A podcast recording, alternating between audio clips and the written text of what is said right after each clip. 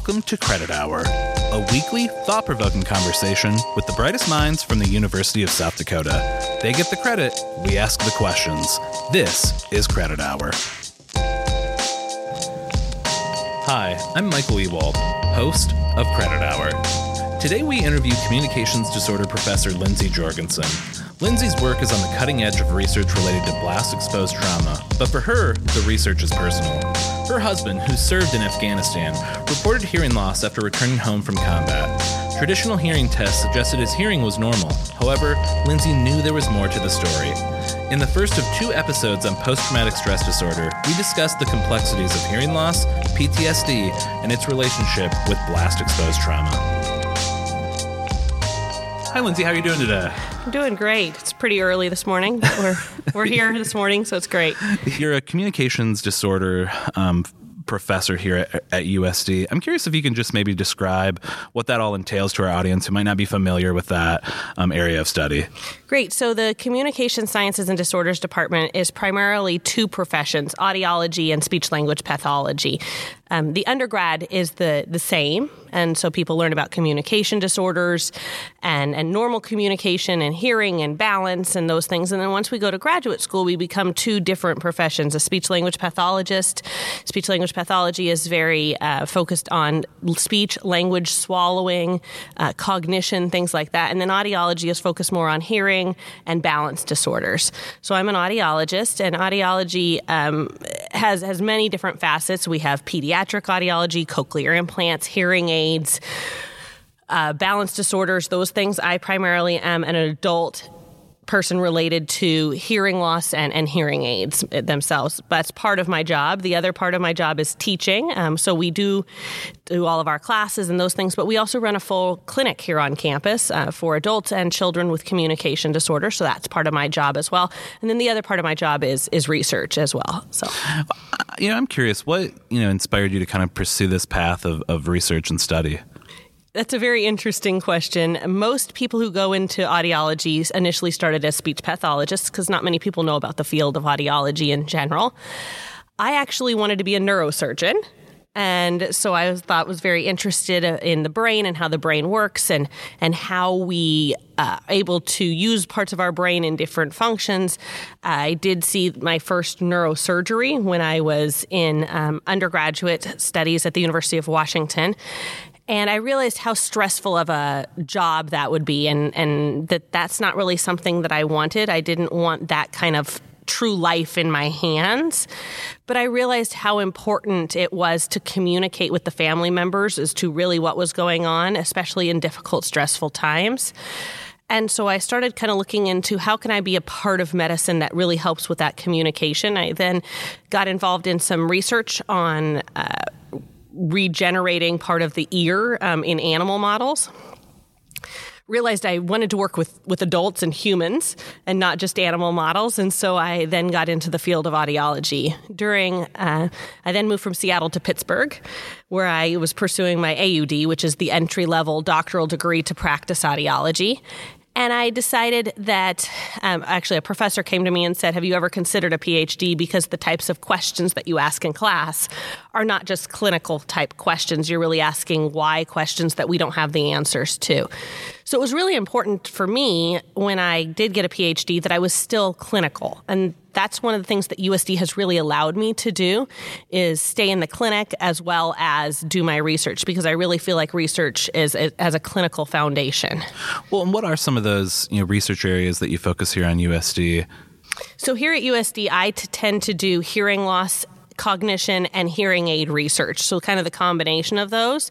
Cognition in, in kind of two different facets although they're very different, they're also very interrelated. I really look at things like dementia, cognitive decline, and aging, as well as more traumatic brain injury and people who've had concussions or things specifically related to, to war injuries. No, and, and, you know that was kind of the next um, avenue that I wanted to go down was you know your relationship. I think with um, some of this research, you kind of have a personal connection, especially kind of the I think traumatic brain injury and um, you know wounded veterans kind of coming home from Afghanistan or Iraq or combat situations.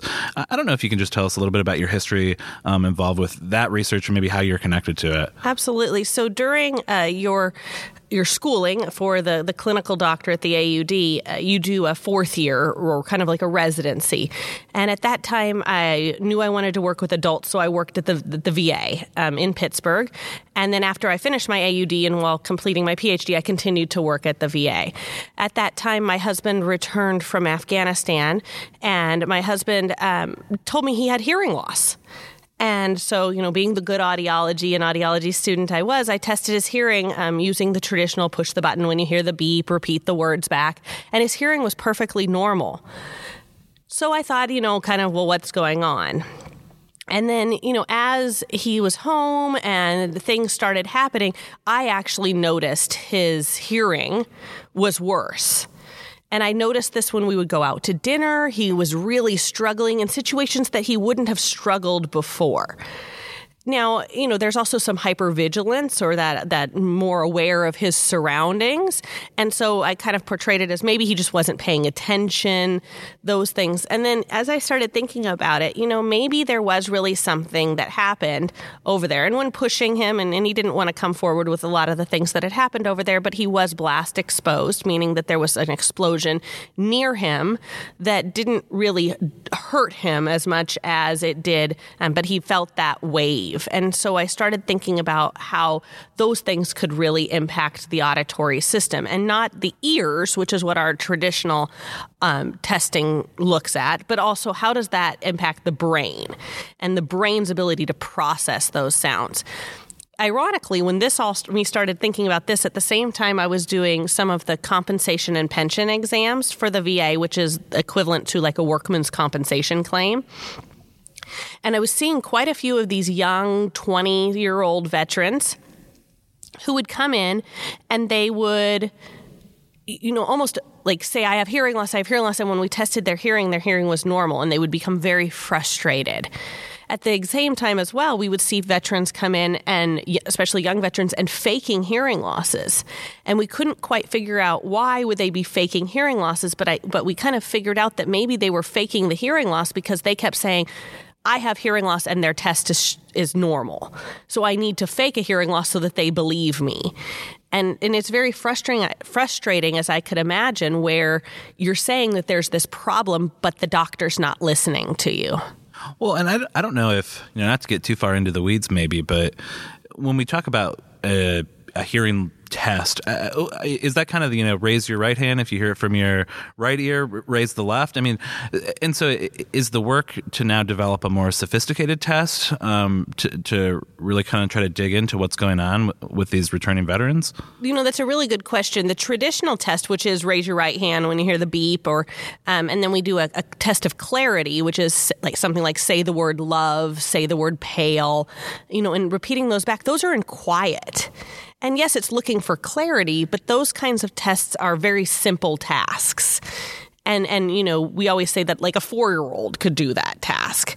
And so those kind of simple tasks are not necessarily a test of your brain hearing. And when talking with these veterans, my husband included, it's not the one on one in quiet that they struggle with. It's the difficult listening situations, like at a restaurant when there's background noise or any kind of um, even like noise in the car where there's anything else that's going on that really can can impact the brain's ability to separate out what I want to hear from what I don't want to hear. Now, in the field of audiology, there are a lot of tests out there that go deeper into this um, process of, of the way that the brain processes speech but they aren't typically used in a clinical manner. You know, audiologists say, "Well, I don't have time to do that," or you know, those things, and so we we refer on to to a specialist. So I think one of the goals is to kind of say what tests should we be doing when all the other tests are coming back normal but the patient is still complaining of difficulty. You know, you you obviously spoke about your own personal experience with this. I'm sure that that adds a certain level of gravity, you know, to it. I'm curious.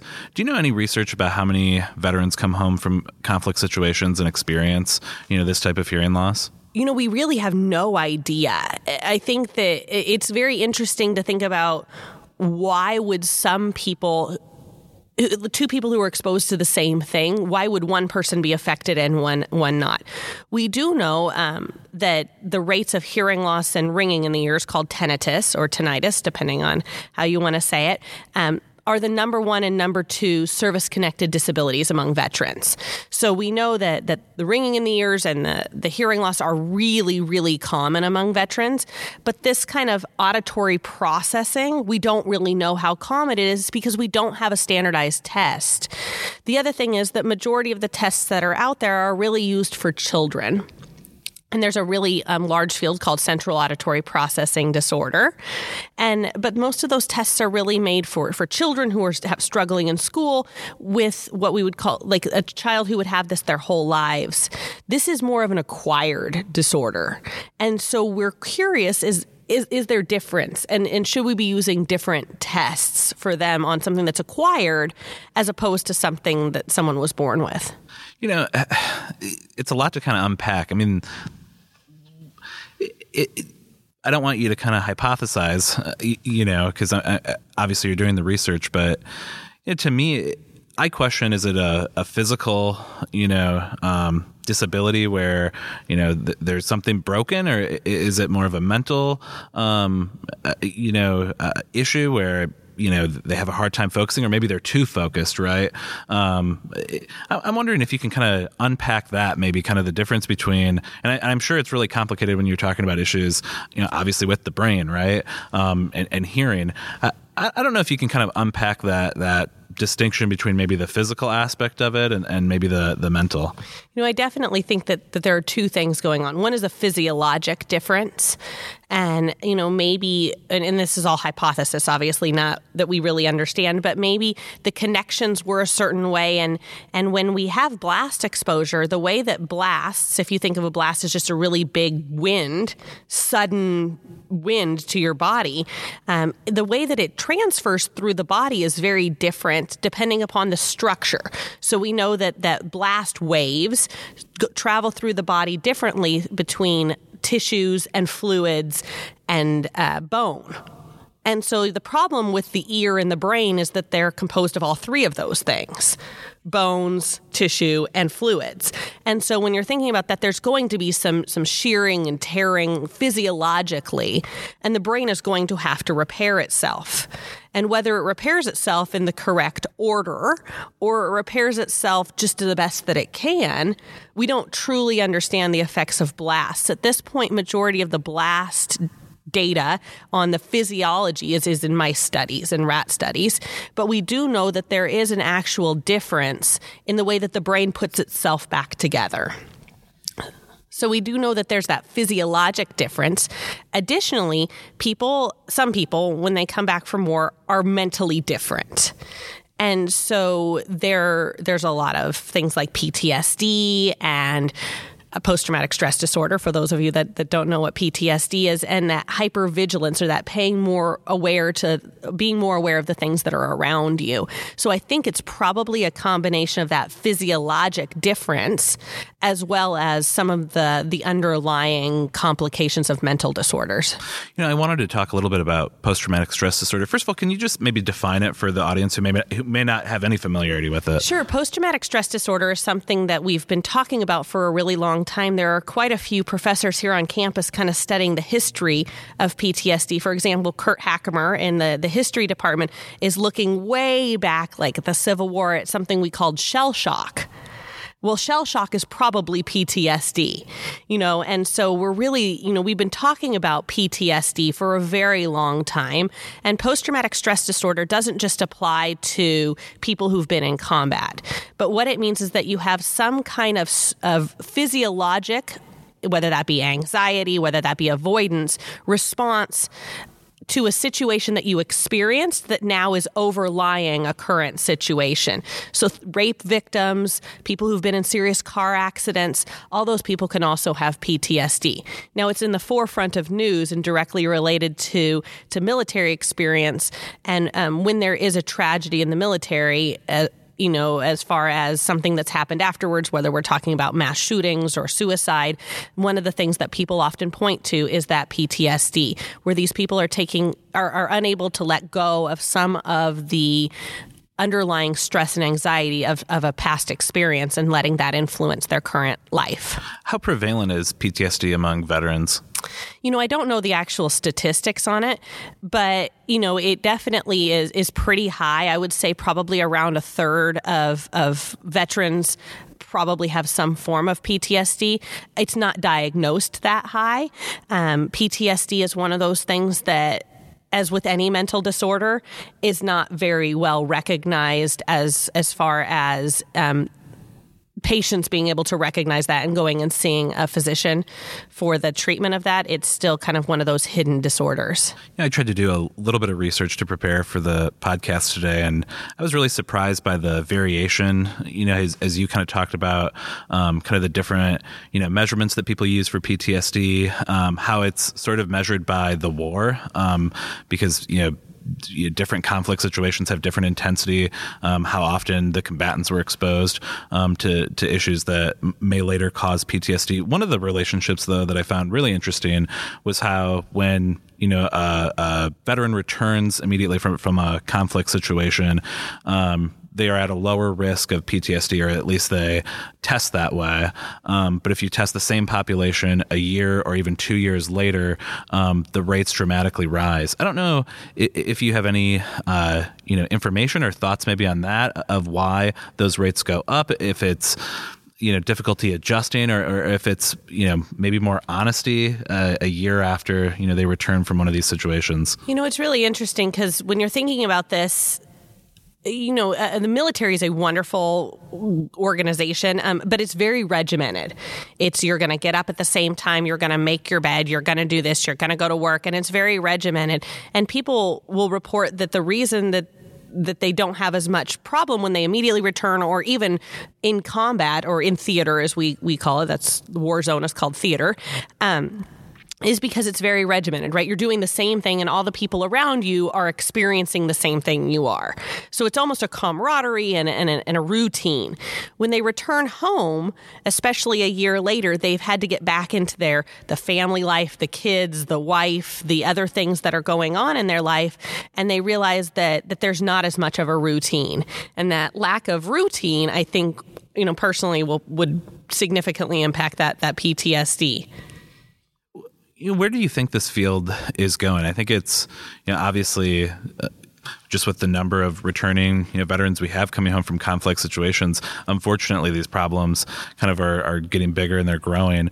You know in the next five to ten years if you were going to try to take a, a, an outlook are we going to have more accurate tests um, for veterans? Are we going to have maybe better treatment um, you know better maybe tools to prevent you know these these sorts of injuries from occurring in the first place? You know that's a really good question especially given that you know approximately 1% of our population is the military um, you know, it's a very low percentage and these these people are going back to war time after time after time. Um, my brother is also a, a, veteran, and he was deployed ve- several times. You know, his uh, his unit. Um, my brother has is now out of the military because he has lost a leg, um, but his unit has deployed ten times in the last five to se- or seven years. So you know, these people are going back time after time after time, and so I think that we're probably going to see a, an increase in the amount of PTSD just because the people are going back time and time again. Furthermore, I I think that people are are being more aware of mental illness. That being said, I don't think that the mili- that people who are in the military are as likely to report mental illness. Um, you know, they they feel like it's their job that this is what they signed up to do. So I, I think it's definitely a a seesaw of we're more aware of mental mental illness. On the other hand, are these people less likely to report it because they want to continue with their unit? They want to. They don't want to be the guy that that quit on their unit because of a mental disorder. You know, in your experience, have you found is there any effective treatment um, for this type of hearing loss? Uh, for the hearing loss, you know, that's that's kind of what we're studying. You know, uh, that's what we don't know. Is there a is there a treatment for this? And and I think that there are several possible treatments out there, but one of the things that we're looking at is can we appropriately diagnose this? And then for the hearing loss, what can we do about it? You know, are there are there short term are there short term solutions? Are there long term solutions? And so the the study that I'm currently doing has two parts. One is the diagnosis part, and one is the treatment part. Um, you know, maybe to uh, kind of get a little bit more reflective. I, I think you kind of have a cool journey. You you talked about your initial interest maybe in um, because you know doing neurosurgery and you know how that really kind of directly relates to the research that you do right now with audiology. You know, I'm curious if, if someone is, uh, you know, maybe a prospective student and they're thinking about, you know, trying to get into a career, you know, like communications disorder, what advice would you give them? Um, what experience would you, you know, suggest they maybe go out and seek before they kind of jumped into that career? You know, absolutely. I, I, love this field. I think that we are a very growing field. We're always on the the top ten, you know, most needed jobs. Uh, there's always jobs. There are way more jobs than than audiologists. And so as far as like parents are concerned, parents love to hear that that we have a, you know, 100% job placement. So I think that that that's really something to think about. But as far as experiences, you do get a lot of experience in graduate school, but I would say making sure that this is what you want to do. Now, it is a requirement of our field that you have 25 hours of observation before you go to graduate school, which I think is great. Um, but especially, you know, when there are a lot more speech pathologists than audiologists, people tend to just do speech pathology observation but do make sure that you get some audiology observation and some some pediatrics and some adults and some some things that are not just hearing aids. Really looking at, at deep um, issues into some of these uh, underlying causes. You know I, I think it's cool because it's you know one of those areas where you get to help people. And i, I you know in kind of those service you know careers um, you know it, it you know well, eh, to be honest with you, not often do you get 100% job placement, you know, and also get to, you know, make a really substantial impact on people. I, am curious, you know, you've, I think, led a pretty interesting career. Um, obviously, you're accomplished, have a PhD. You know, I like to ask this question of our guests, um, kind of to wrap up, you know, the interview. I'm just curious, you know, at this point in your career, um, you, you, know, you've been at USD for what, about six years now. What do you know for sure? You know, at this at this point, as a researcher, as an audiologist, as a professor, as a teacher, um, you know, as a wife uh, uh, of someone who maybe suffers from one of the disorders that you study, what what do you know for sure at this point? What I know for sure is I love what I do. And I think that that's something that's really been impactful for me.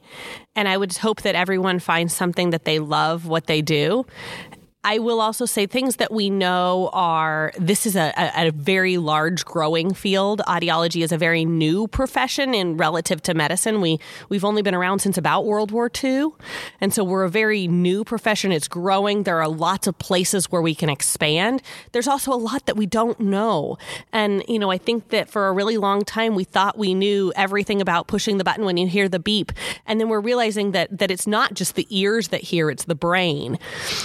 The Helen Keller, when asked would she rather be deaf or blind, she said that she'd rather be blind than deaf because blindness takes you away from things, but deafness takes you away from people. And so, really, one of the things that I know is communication with our with our loved ones, with our significant others, and with our community is really something that's important to most people they really want to be able to have those relationships, and communication is the way that we have those relationships. Lindsay, thank you so much for joining us today. Thank you so much for having me. Thank you for listening to Credit Hour, a weekly, thought provoking conversation with the brightest minds from the University of South Dakota. Listening is 100% of the grade, so we hope you enjoyed the episode. Next week, we continue our investigation into post traumatic stress disorder and speak with Associate Professor of Basic Biomedical Sciences, Lee Baugh, about the interplay between genetics and PTSD. Until next time, go Yotes.